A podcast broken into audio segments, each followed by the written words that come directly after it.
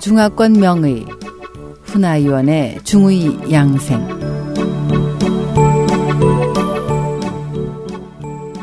안녕하세요. 중의사 훈아위원의 한방 양생 시간입니다.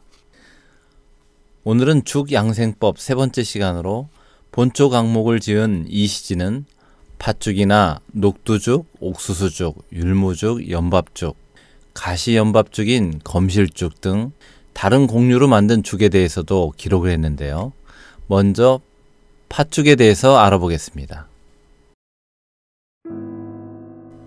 팥죽. 붉은 팥을 밥과 함께 삶은 것을 팥죽이라고 하는데 팥죽은 소변을 잘 보고 다리가 붓는 것을 치료합니다. 본초 비유에 따르면 팥은 맛이 달고 시며 붉은색이다. 이것을 먹으면 소변을 잘 보고 피를 잘 돌게 한다. 또한 종기를 없애고 농을 몰아내며 청혈 해독 작용이 있어 설사 각기를 치료한다.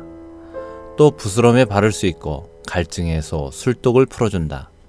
그러나 장기간 먹을 수는 없다라고 되어 있습니다.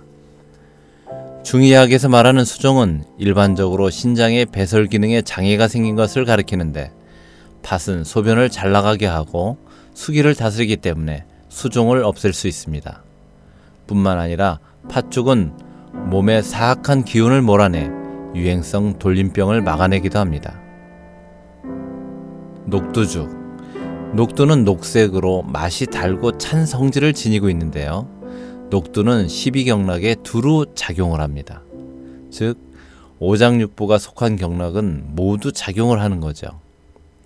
또한 청혈 해독하고 소변을 배출하며 소가를 멈추게 합니다. 대만의 많은 음식점에서는 늘 녹두에 쌀이나 율무를 넣고 녹두탕죽을 만들어 파는데 단맛이 납니다. 여름에 식사를 마친 후 몸에서 열이 날 때 녹두죽에 얼음을 넣어 먹으면 아주 그만이죠. 본초 강목에는 녹두죽이 열독을 풀고 번가를 멈추게 하는 작용을 한다고 기록되어 있습니다. 사실 열 자체가 바로 독인데 특히 무더운 여름에는 열독이 심하죠. 이럴 때 녹두죽을 먹으면 열독이 답답한 열기를 풀 수 있습니다. 율무죽. 율무는 곡식이자 한약재로도 쓰이는데 특히 이뇨작용을 합니다. 필자의 임상 경험에 의하면 율무는 통풍과 같은 관절염에 잘 듣습니다. 일반적으로 통풍은 요산이 관절에 쌓여 발생하는 것으로 알려져 있는데 율무가 체내에 쌓인 요산을 제거할 수 있는 것이죠. 대만 민간에 유행하는 산약, 연자육, 복령, 검실 등으로 구성된 처방인 사신탕이란 처방이 있는데 율무를 사용합니다.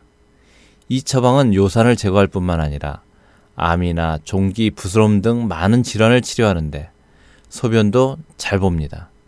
한 가지 유의해야 할 점은 임신부가 율무를 먹으면 자궁 수축으로 낙태를 유발할 수 있습니다. 율무죽은 소변을 통해 습열과 위와 장에 나쁜 것을 배출하는데 필자의 임상 경험에 의하면 많은 사람이 율무를 먹은 후 대변이 단단해지는 것을 확인할 수 있었는데 이를 통해 유추해 보면 율무는 대변을 수렴시켜서 설사 치료에 응용할 수도 있습니다. SOH 청취자 여러분 안녕히 계십시오. 다음 이 시간에 찾아뵙겠습니다.